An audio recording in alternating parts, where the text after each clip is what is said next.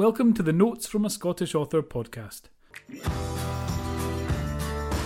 I'm Barry Hutchison, aka JD Kirk, and in each episode I'll be talking about life, writing, and the ups and downs of being a full time author and publisher in the Highlands of Scotland. And probably some other stuff too. I hope you'll join me.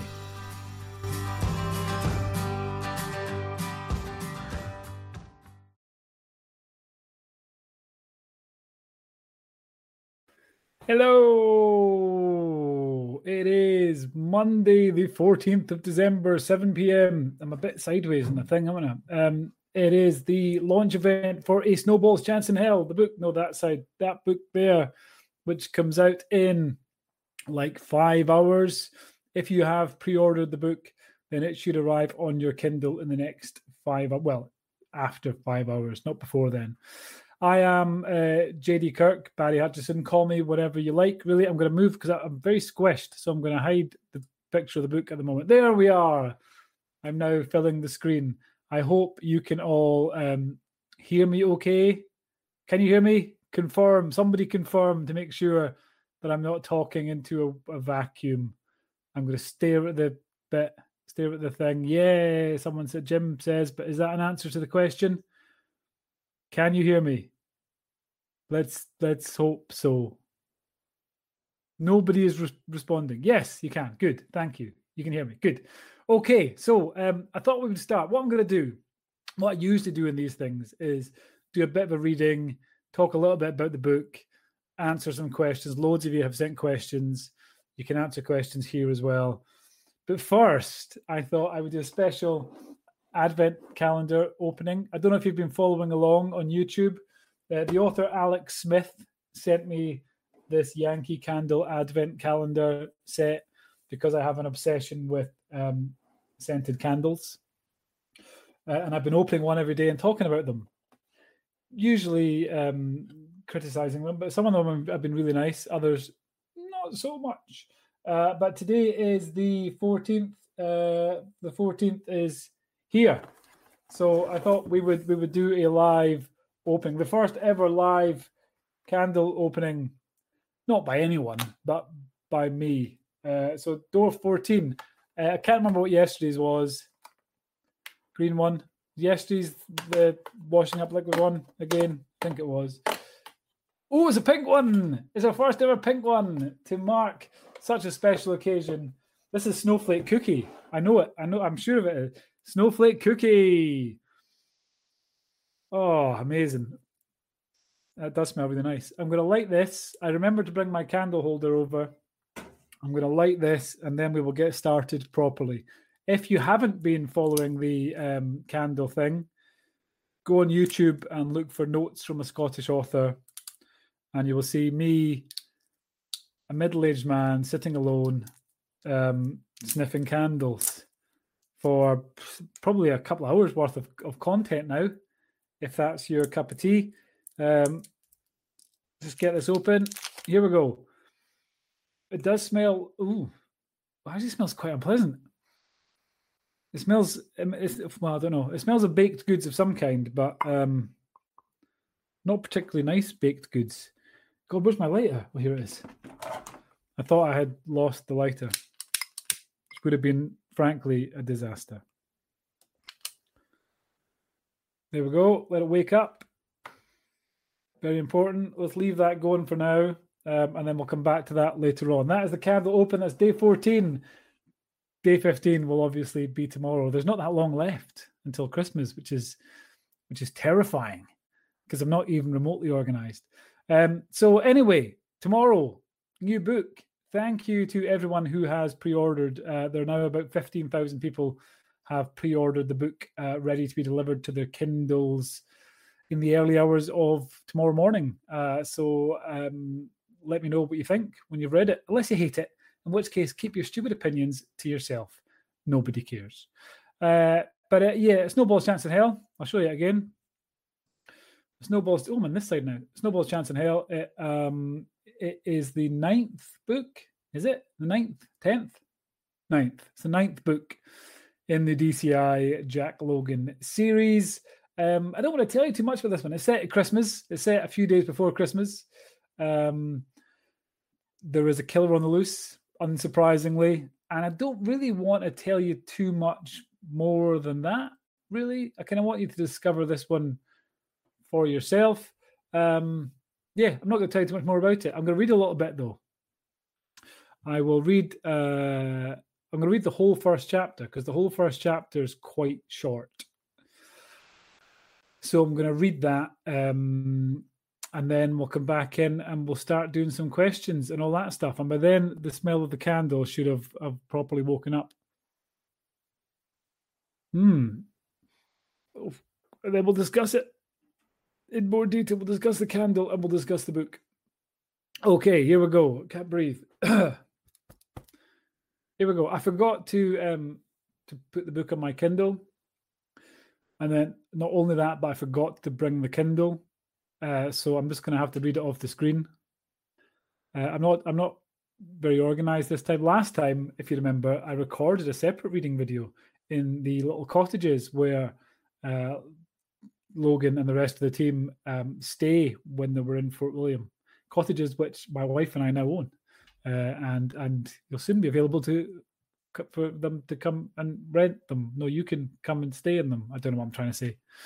Um, anyway, here we go. Chapter one: A snowball's chance in hell. Brace yourselves. There was something about it, the cold, something ancient, something pure. They said that it was fire that cleansed, but that had never felt quite right. Fire consumed. The cold, on the other hand, stripped you bare, left you exposed, made you face up to all the things you were and all the things you'd done. Fire could take you in seconds, but the cold, the cold took hours to wear you down, whittle you away, breath by agonizing breath. Cold gave you time to think, to reflect, to regret. Cold preserved your pain, froze it in time, each painful second staying on long past its welcome as extremities rotted and internal organs slowed before shutting themselves down one by one.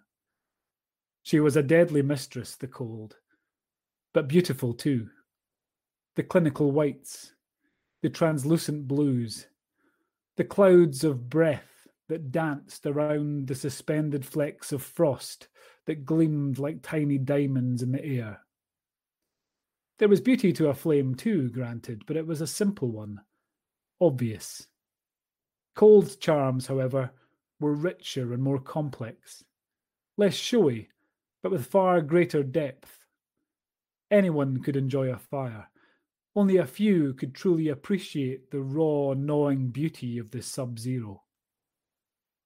The man in the box was not appreciating it one little bit. He had raged to begin with, slapped his hands against the reinforced door until the frozen metal had ripped the skin from his palms. He'd have howled then, called out in pain, had his lungs not begun to cramp and his chest not begun to tighten. The circle of glass in the door had held fast, despite his efforts to break it. It was smeared with blood now, a crimson slush, with long fingers of frost creeping through it. The man in the box hadn't gone on struggling much longer. He jumped around, hugged himself, and danced on the spot for almost ten minutes before the rolling cold air had slowed his muscles and his thoughts and he'd collapsed onto the rubber mat in the centre of the box. There he'd stayed, all whispers and whimpers, arms wrapped around his legs, hands scrunched up into tight balls as the cold nipped and pinched at his extremities and forced its way down into his core, eliciting violent shuddering convulsions that almost knocked him off the mat. The last line of defence by a body in shutdown. The whimpering had stopped forty minutes later. The shivering too. A few minutes after that, he'd got shakily to his feet, pulled off his thin shirt and tried to jam it into one of the vents through which the icy air came billowing in. He couldn't reach, but then he barely really tried. He barely seemed to remember what he was doing, in fact. And after a few moments spent staring blankly at the intricate flowers of frost blooming along one wall, he fell onto the mat and lay on his back, staring up at the ceiling above him. He would be gone soon. What was left of him would be snuffed out, his heat extinguished by the relentless, all consuming chill. He would be dead, gone, cleansed by the cold, and he would not be the last. So I shall leave it there. So that is the opening chapter of a uh, Snowball's Chance in Hell. I almost forgot the title there for a second, despite the fact it is on the screen in front of me. Um, memory is not my strong point. I hope you enjoyed the um, the the start of that. Um, there is plenty more where that come from. There's other chapters, many many other chapters in the book. Um, it is uh, so yeah, out tomorrow um, and enjoy that. Anyway, let's crack on with some questions. There are lots of people, 152 people watching at the moment. Oh, hello. Hope you're doing well. Uh, what I should say is last time there were a lot of people started putting spam comments in here with links going, click here to watch this live stream, which you were already watching. Should any links appear, don't click on them because uh, nothing good will come of it. I'm almost sure. Anyway, uh, questions have been sent in. If you have questions, you can ask them here. I'm going to do some of these first, and then I shall answer these questions here. Hope that makes sense. Uh, I just saw one question here though. Carl Dyson, question time now? Question mark. Is Hoon in the book? Yes, he is. Uh, I shall. He's. It's not huge. He's not in a huge amount, but he is definitely there. Hoon is in this book. A couple of people have asked that. Yeah, Hoon does appear. Uh, so, and Hoon's standalone series is out in June. Hoon in June is my new motto. Uh, the first one's out in June.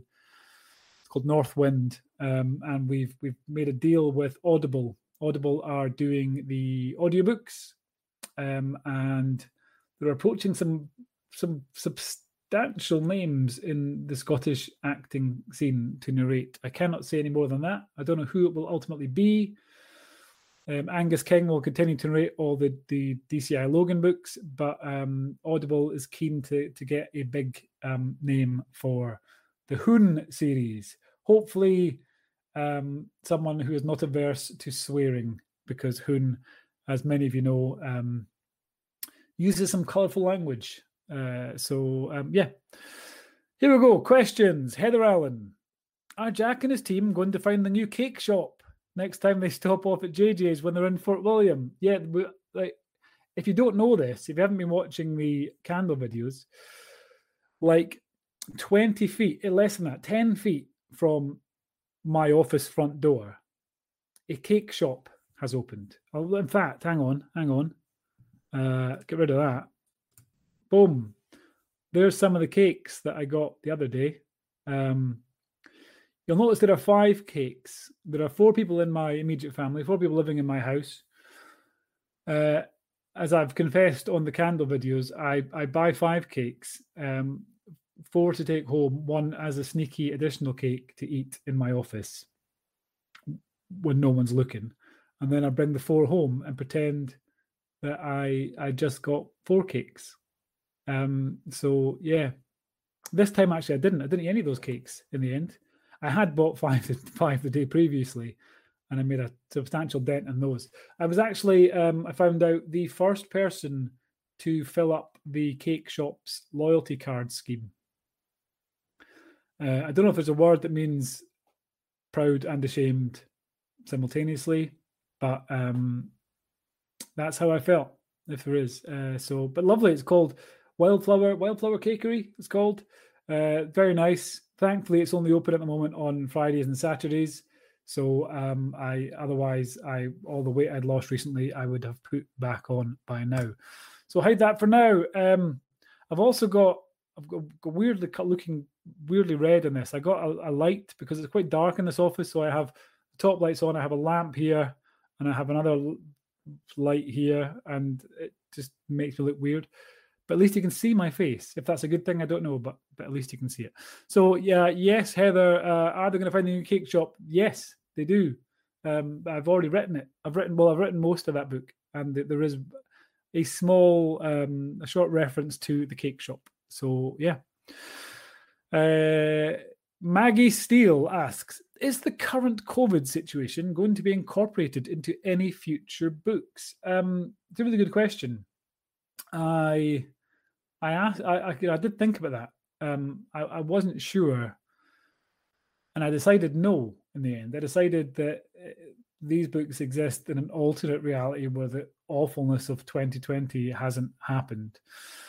Um, I am. I think it'd be interesting to do a, a, a COVID murder investigation. Um, you know, murder during lockdown or, or something. I think having some sort of um, crime fiction novel set during a global pandemic could be a really good book.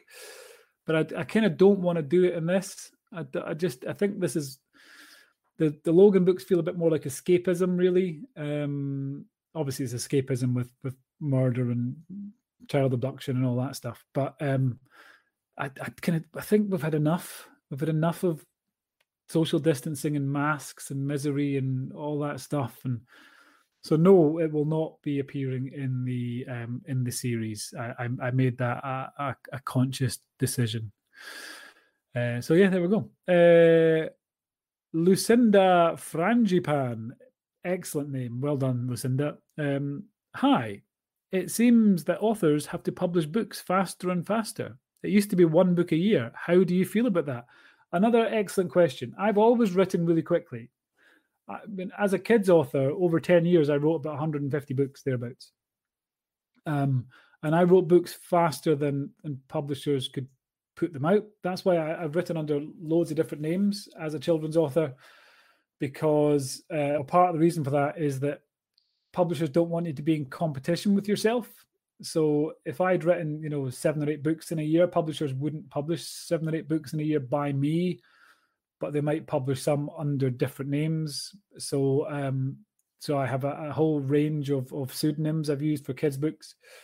Uh, and most of that was because I wrote so fast. I, I write really quickly. Um, and I think I kind of struggled, but some of, one of my series, The Spectre Collectors, for example, uh, aimed at kids aged 9 to 12 and those books came out one a year around halloween which is which is fine you know but i wrote them you know far far quicker than that um, so they can they were sitting there for a while doing nothing and when a kid reads a book you know if you've got the first book comes out in let's say it was 2016 say um, if you've got a kid aged 10 11 that reads that book in 2016 they're not really going to want to wait around a year for the next one to come out. And certainly by the time book three comes out in 2018, if they're 12, 13, they're probably going to have grown out of that series.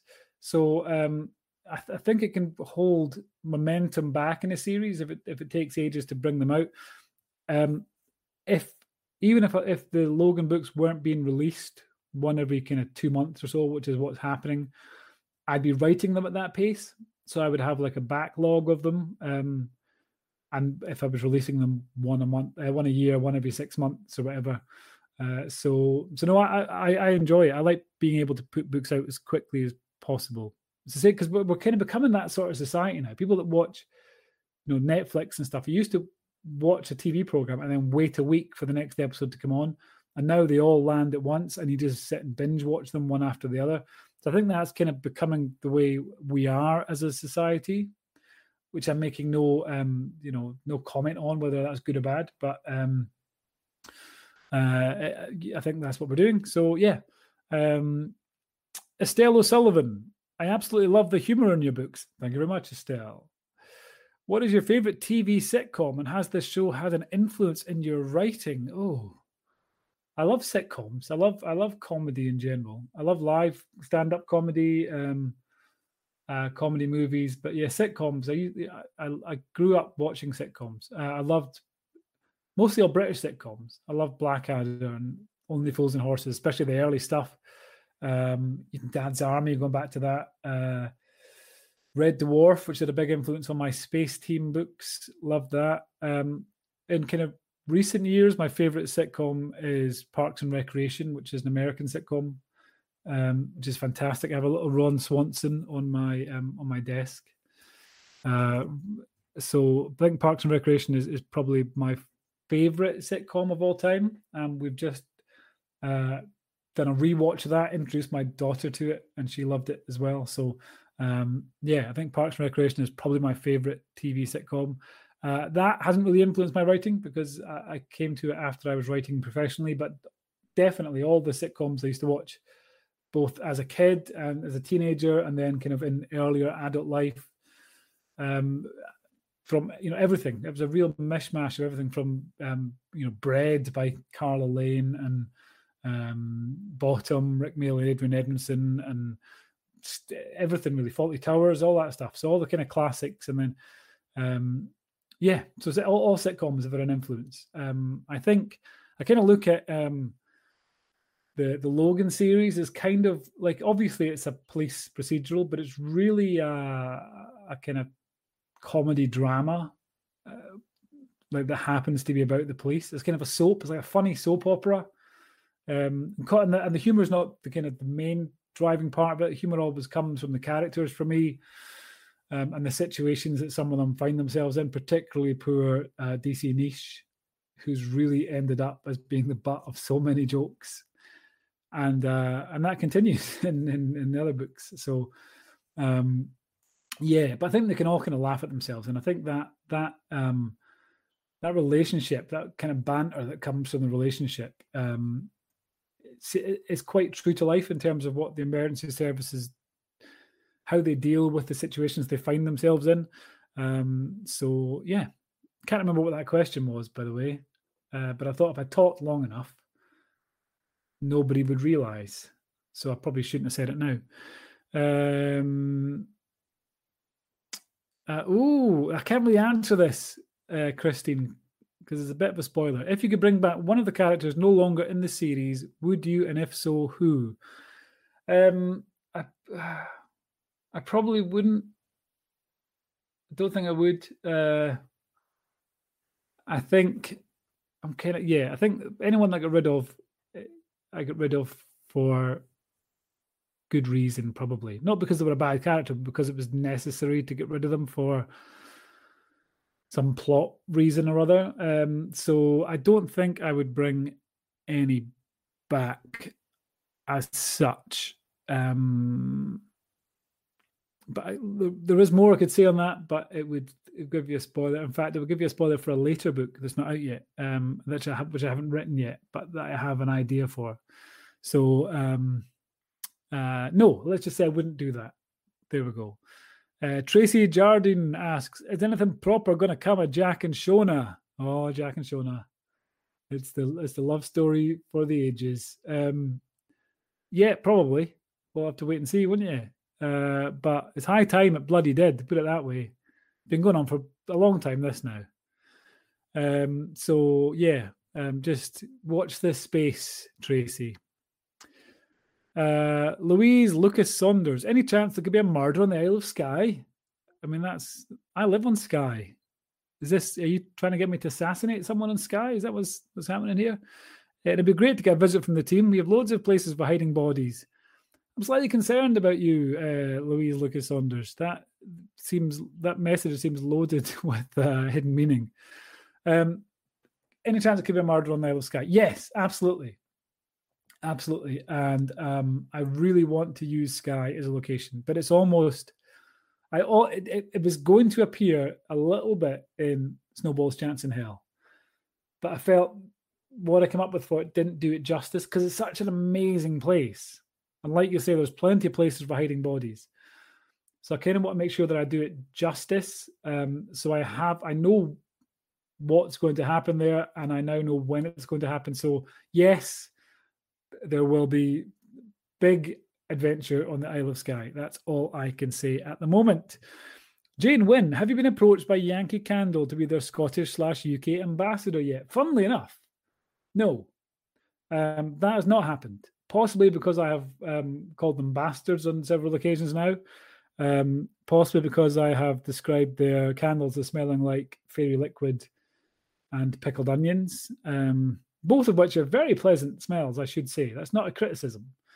Um, but funnily enough, no Yankee Candles have not decided to um, adopt me as their brand ambassador, which is a shame. Yankee Candles, if you're watching, you know, I'd be up for it. Um, Jane also says a serious question now. How do you decide the titles? They're always succinct. Do you get halfway through and it becomes obvious, or does hard thought come into it? It's a bit of both, really. Sometimes the title will come up with first, but that's what happened with Snowball's Chance in Hell. I thought that's a good title what could that be about? And I, I did it that way. For the next one that comes up, I struggled with the title quite a lot. Um, that's book 10, and I'll show the cover of that shortly. Um, I struggled with that quite a bit. Um, and I had a few different titles.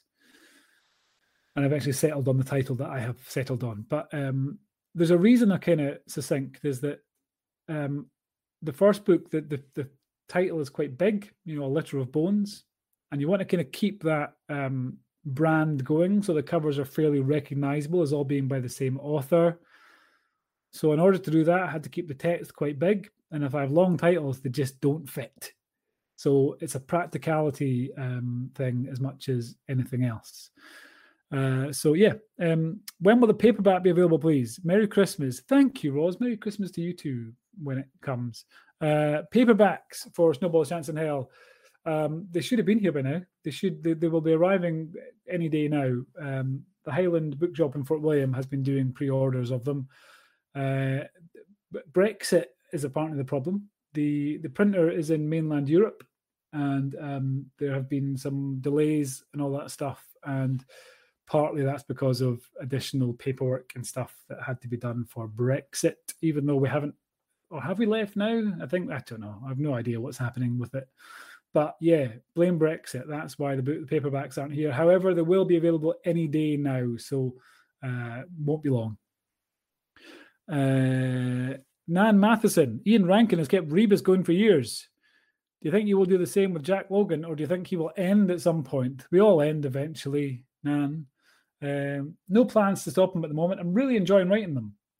I wasn't sure I would when I first started. I thought I want to write this one police procedural story and I've kind of fallen in love with with the characters, um, not in a mucky way, but in, in a purely platonic kind of way. Uh, and and I really enjoy writing them, and I really enjoy writing their relationship and that dynamic that goes on between them. Uh, so so no plans to to um, to ditch them at any point in the near future. However, there will be a little while when they alternate between Hoon books. There are three of those, and uh, and Logan. And I I do plan also writing Space Team and um, my sidekicks superhero series um, for next year as well. So it's going to be a busy year, let me tell you. Um, Margaret Laidlaw, your first four books are out in audiobook. Do you have a timeline for the others to go on? Yes, I do. They're all out already. Um, well, most of them are. I think up to book eight.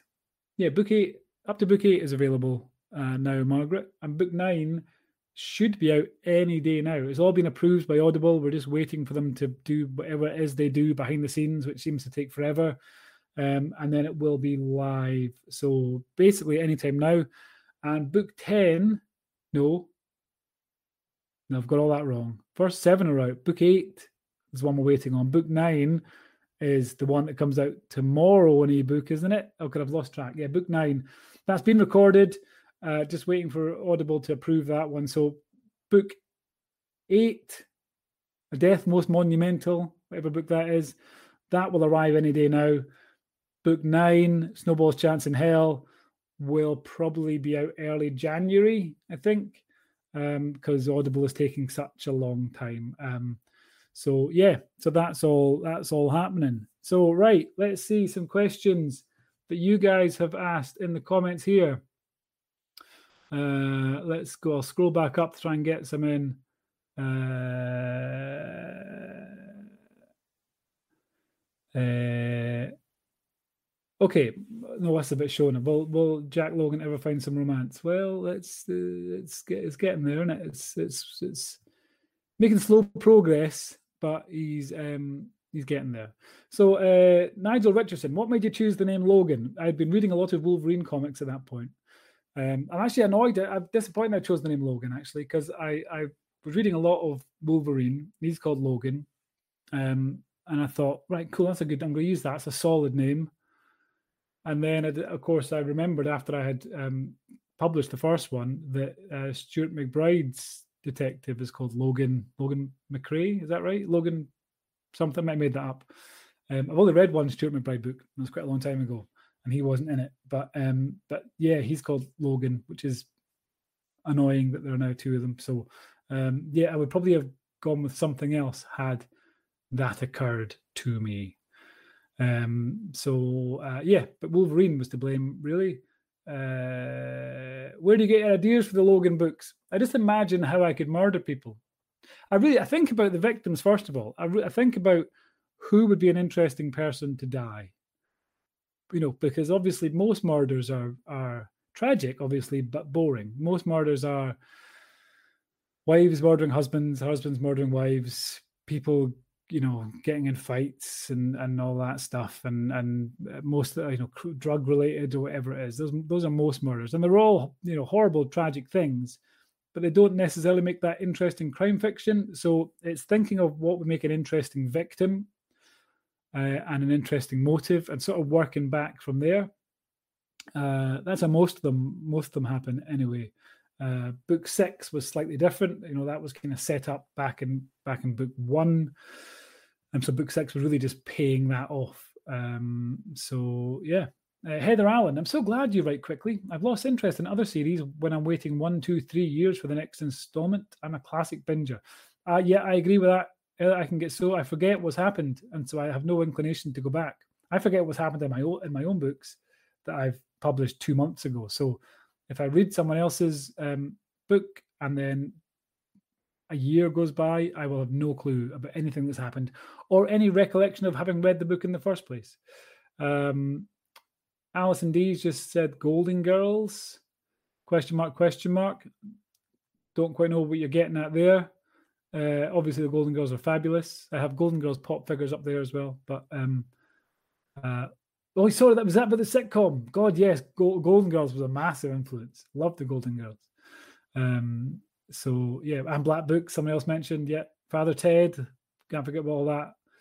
Um, so there we go. Um, uh, John Thurmond, patiently waiting for a Neish slash Deadman crossover. Um, Dan Deadman, you can probably see it over there somewhere. It's the bottom of a, a book cover. Uh, it was made into a big canvas. Dial D for Deadman.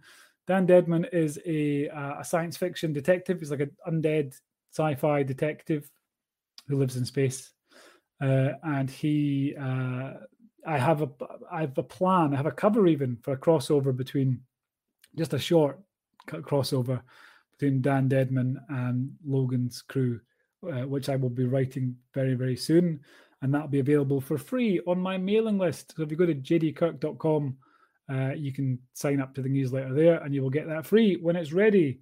Um, uh, I don't want to. There's two questions coming up, uh, which I don't want to. One from Eileen Brown, which minor's not really a spoiler, but um, uh, it's about Jack's relationship with his daughter. So uh, I shall leave that and just say you will, you will, you will find out. Um, Eliz Barber, be great if you could have some killings in Ayrshire. Yeah, uh, but it doesn't cover there. They've got their own um, MIT in down in Central Belt. That would cover that. Um, the major investigations team uh, based in Inverness covers kind of north of Scotland and a bit out towards Aberdeen and stuff. So, um, but there's no saying that there wouldn't be a little crossover down that way. Um, so yeah.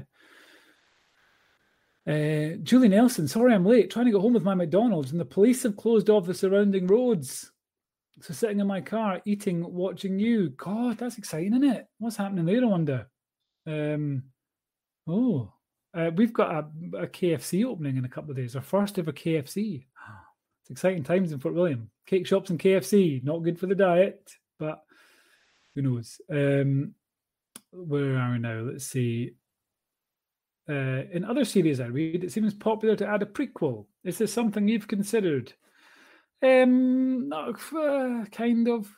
I've considered it, but I've kind of ruled out. I was going to do uh, a prequel with um, Mr. Whisper, with the original arrest, um, where Mr. Whisper ends up getting caught.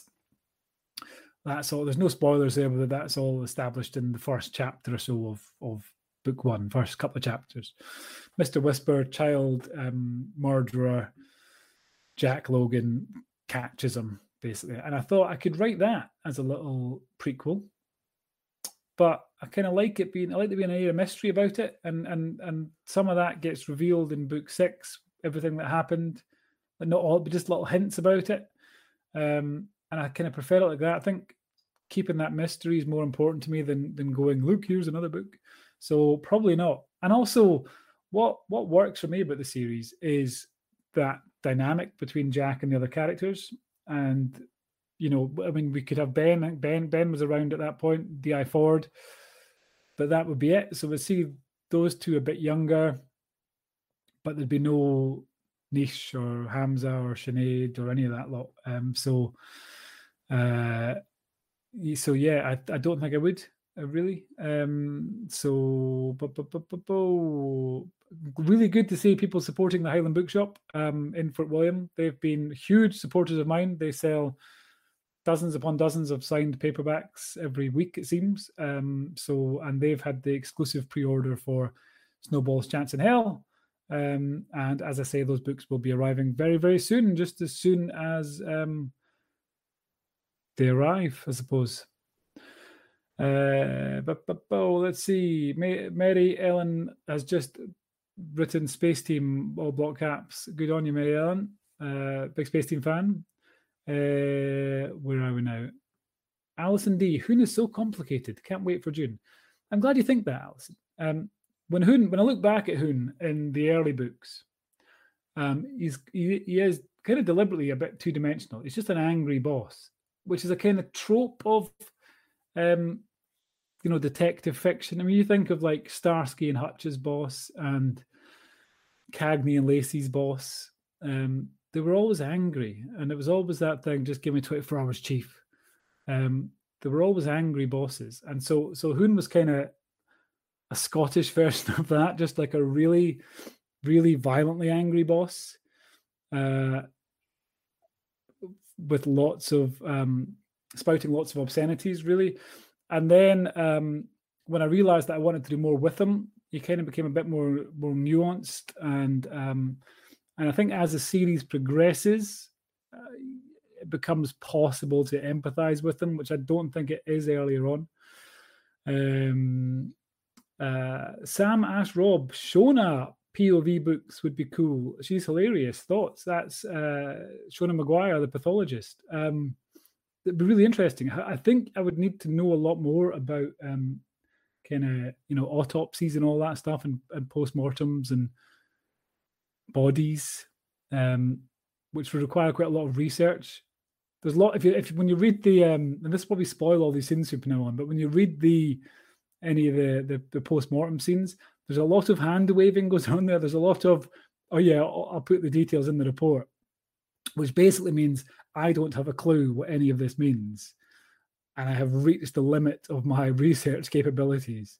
So anytime you see I'll pop it in the report means yeah I've run out of, of knowledge. Um, so yeah, there we go. Uh, but yeah, I'd love to. I'd love to do something more with it. Um, I, I just think I need to do a lot more research than I'm perhaps capable of, or indeed interested in doing, because I'm naturally a lazy person.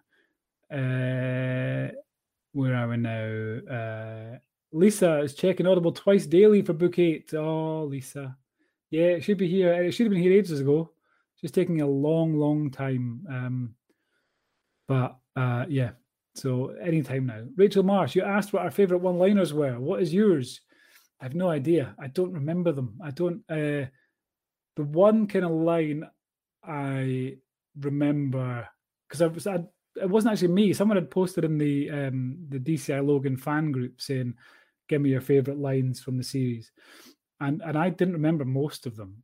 Um, almost none, I would say. The one um, I think I remember is from book one, and it was how did he get in the polar sun? Was there a raffle um, to one of the uniform officers? And that's basically the only line I kind of really remember. So, um, so I don't know. Um, Pat is asking, is this book set at Christmas time? It is indeed. Uh, I will say as well, there are a couple of points in the series so far that I have, and obviously I'm a, I'm a, I'm a, a butch, very masculine man, as you can probably tell by looking at me. Um, but uh, there were a couple of points in the series when I uh, burst into tears while writing. One of those was towards the end of book six, A Whisper of Sorrows. If you have, if you've read it, you will probably know the moment. Uh, and and one of those was in book nine, um, towards the end of book nine, and that's all I will will tell you on that. Um, uh, Eileen Brown, would you consider using your readers' names in your books? Yes, absolutely. I've quite a lot of characters in the books. Some of the minor characters are named after different people um, that I know. Uh, yeah, and the Sidekicks book, as I think I've mentioned before, Sidekicks Initiative is a superhero book, and in the kind of the back of that, I kill off about 500, 600 readers who'd kind of volunteered to be killed. I'd asked on, on Facebook for a couple of readers who were interested in, in dying horribly in the book and hundreds upon hundreds had replied.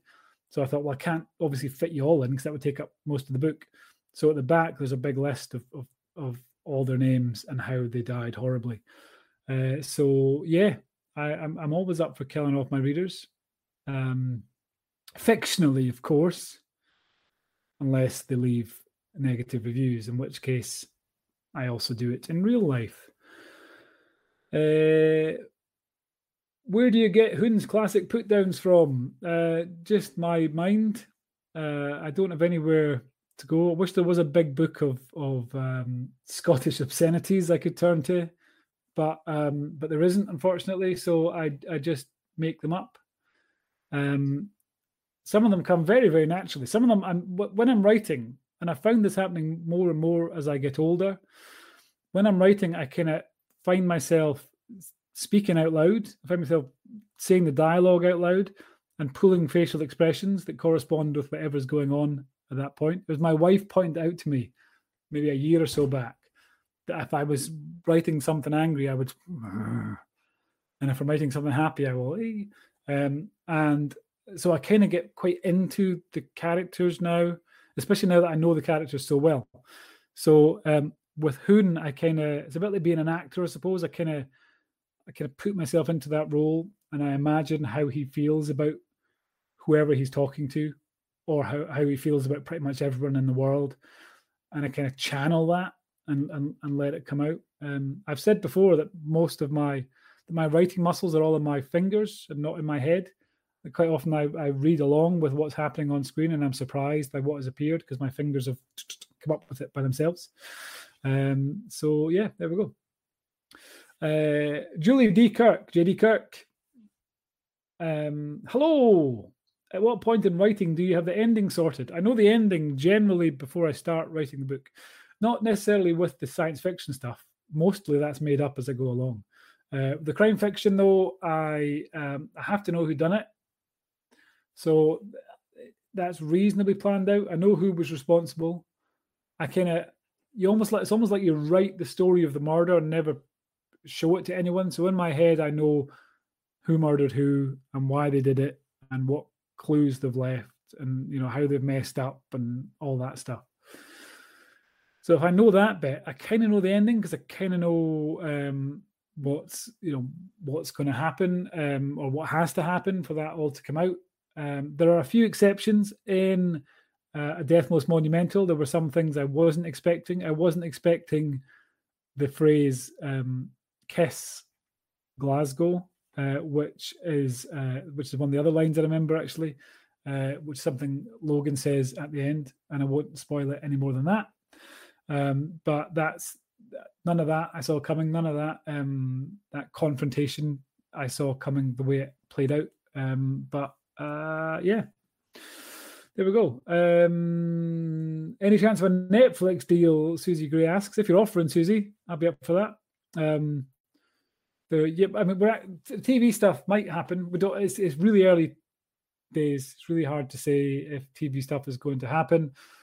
I have had some really positive news about a film script that I wrote. Um, I co-wrote this one with a friend of mine who's a director and it's a horror set um, on the shores of Loch Ness. The Loch Ness monster is not is not the monster, it's not the villain, um, but it's set there. So it's quite a kind of um, psychological horror thing with some supernatural elements. I've had some really really good news about that. I can't say too much more about, but hopefully I can tell you some more about that in January time. Uh, but it's looking very very promising, uh, looking really hopeful. So um, yeah, that's all I can really tell you about that. But in terms of TV for Logan, who knows? Again, just watch this space and we'll see what happens. TV tends to fall apart a lot. I had a sitcom um, with BBC Scotland, BBC Studios, sorry, BBC Studios, not BBC Scotland, BBC Studios um, that was looking likely to be produced for Channel Four, and unfortunately, that all fell apart during lockdown, and, and so so all these things happen. Things things look promising, and then they collapse, and then. But um, it's it's the, the film thing looking very promising. And we now have a cinema in Fort William, uh, as Christine Harris had just pointed out, uh, owned by the same guy that owns the bookshop, the Highland Bookshop. Um, it's crazy because I've, I've desperately wanted a cinema in Fort William for years years and years and years. And then just before it's due to open, a global pandemic shuts everything down and threatens to bring the cinema industry to its knees. So that's um, uh, that's unfortunate, but um, really hoping that that does well. And um, yeah, be good if if if the film does go ahead as it looking likely. That have a nice little premiere thing in there would be good. Um, Warren Whitley, could you kill off a tourist?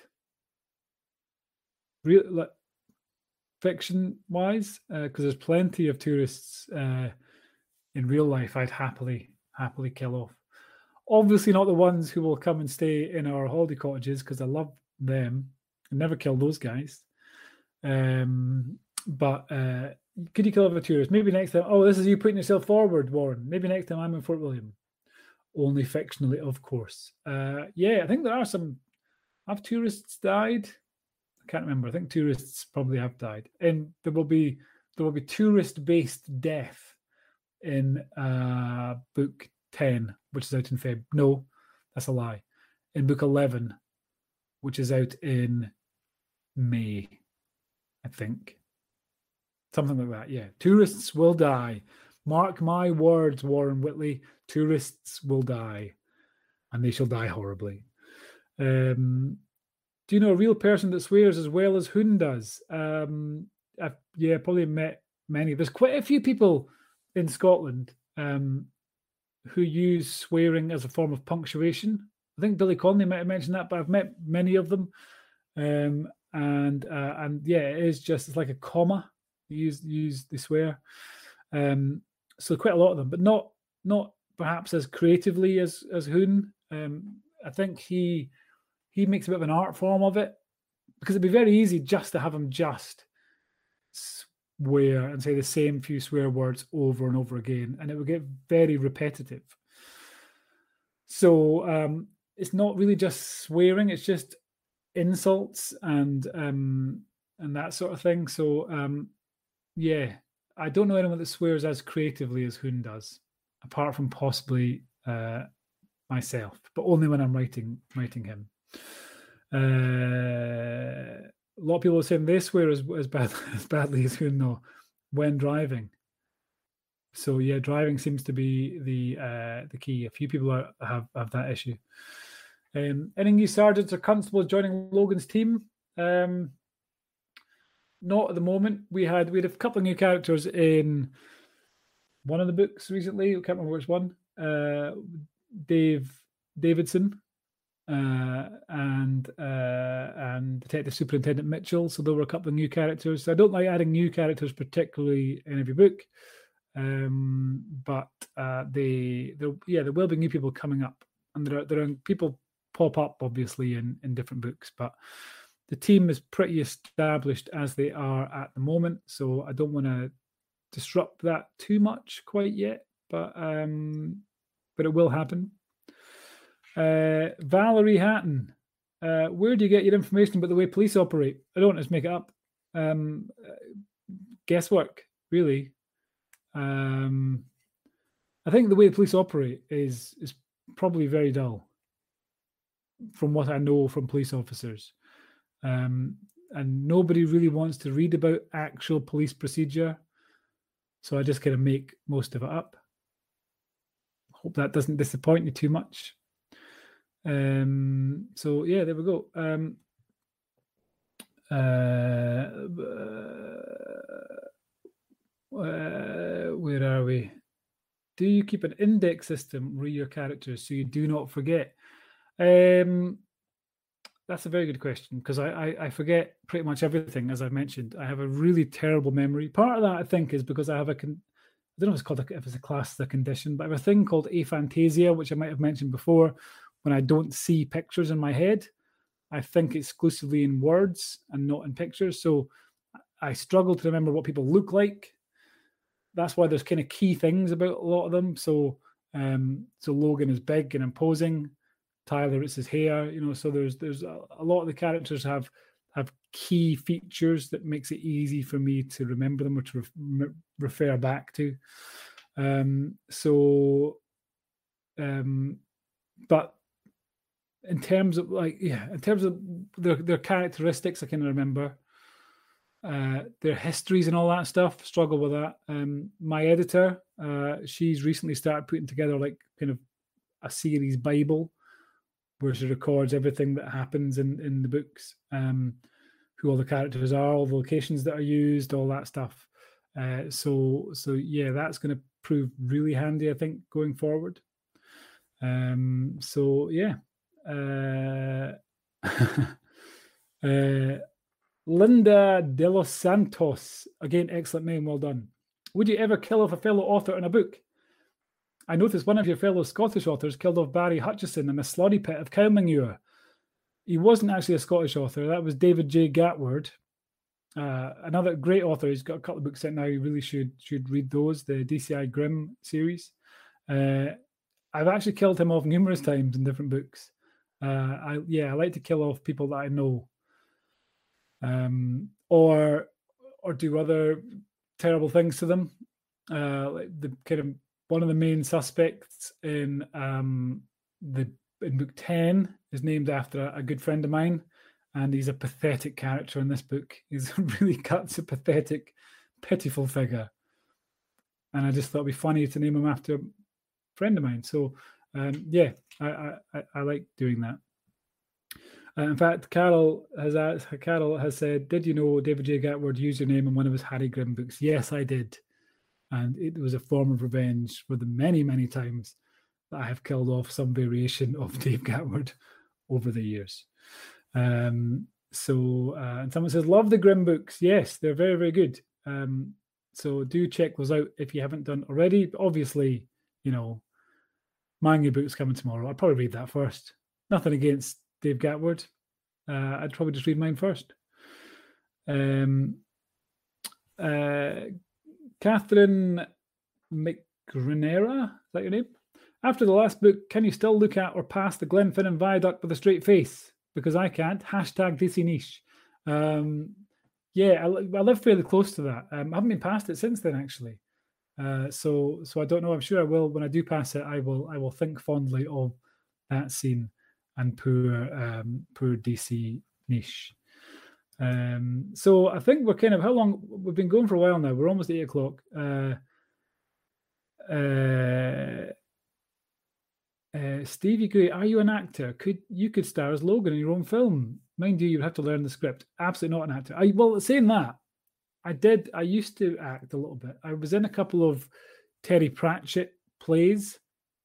I played Corporal Carrot in Guards Guards and Captain Carrot in Men at Arms. Uh, and to do that, I had to dye my hair bright orange, uh, which meant because my hair is very dark naturally, so I had to bleach it completely and then put on this this Irn-Bru orange uh, kind of hair dye that was like that color, uh, and I was I was um, carrot from from Terry Pratchett books, and Terry Pratchett himself came to the opening night of the first the first one, which was terrifying. Uh, but that was good. It was good fun. Uh, so, um, but yeah, but I can't act. So that's a, a, a, downside. I would like someone who can actually act to play to play Logan, to play all the characters, in fact. Um, so yeah. Uh, and Joanne Borrell, never heard of this. I think you're talking about aphantasia, um, learn a new thing every day. Yes, it's really interesting actually. I, I only found out about it kind of last year or so when I was having a conversation with my son about um, mental images, but picturing things in your head. And I had assumed that, that that was just like a thing people said. I didn't think they could actually picture things, and he can picture things really clearly. He can picture if you say picture a green star, he'll be able to picture that as if it's floating in the air in front of him, which seems like a superpower to me because I can't do that. I can't picture any. If someone says picture a green star, you know the words green and, and star and then space and then you know triangles and points and, and all these different things words connected to the concept of a green star come into my head but i don't see anything um, and I'm, I'm i'm possibly going to be involved in a study on it next year where i could put in an mri machine and have to imagine things imagine sights and smells and sounds um, and and they will see what happens to the brain of someone with aphantasia when that happens. So that should be really interesting. Um, well, probably not at the time. I'll just be lying in a tube, uh, which is never interesting. But um, the the whole concept of it, I, I, find fascinating. This idea that you can that you can see things by imagining them seems insane to me. Um, but I think it's also why I write really quickly because I think in words, so I don't have to think in a picture and then translate that into words. The words come first. I think that's why my fingers do all the typing, and my brain just kind of takes a back seat and just watches from the sidelines. Um, but I'm afraid we are coming to a close. It is uh, almost eight o'clock, which means there are only four hours now until the book is released on Kindle, and hopefully uh, the book should all arrive with Highland Bookshop tomorrow and can start getting sent out. Um, Brexit willing. So don't blame me. Um, and don't blame the Highland Bookshop. Blame our political failings of some sort um, or cross channel transport. I don't know. Don't just don't blame me. All right, I, that's not my fault. I mean, I could have put the order in earlier, certainly, but it's still not, you know, my fault, strictly speaking. Anyway, um, I hope you enjoy the book when it arrives. I look forward to hearing what you think.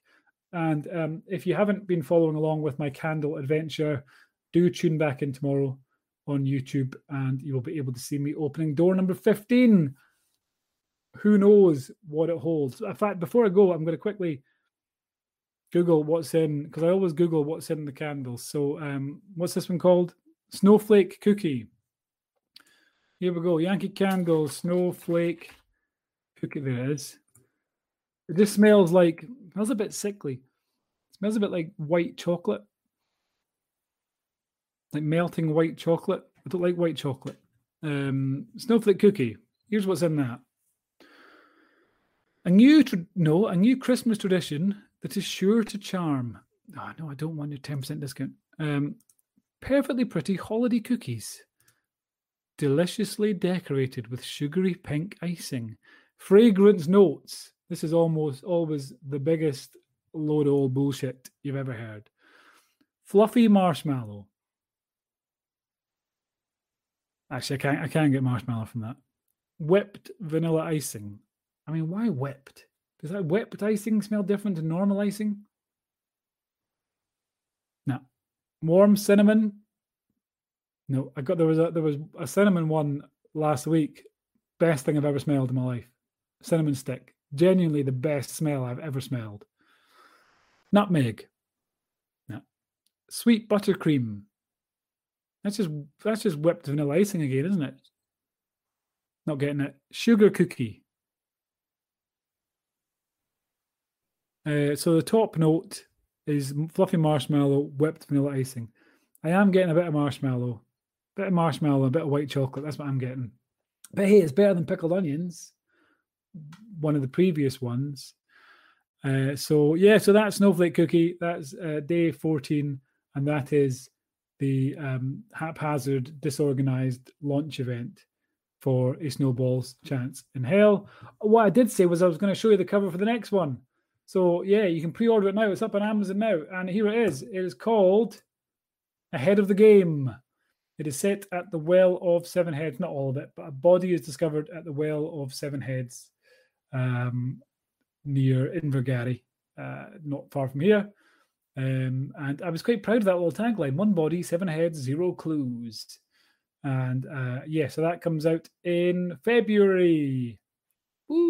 Available to pre order now on ebook um, and soon as a paperback. So, uh, yeah, there we go. Thanks for uh, coming along. Lovely to have you. I'll pop up the cover for that one again. And uh, uh, yeah, so enjoy the book, and I will speak to you all again soon. Goodbye for now. Here's some cakes to send you on your way.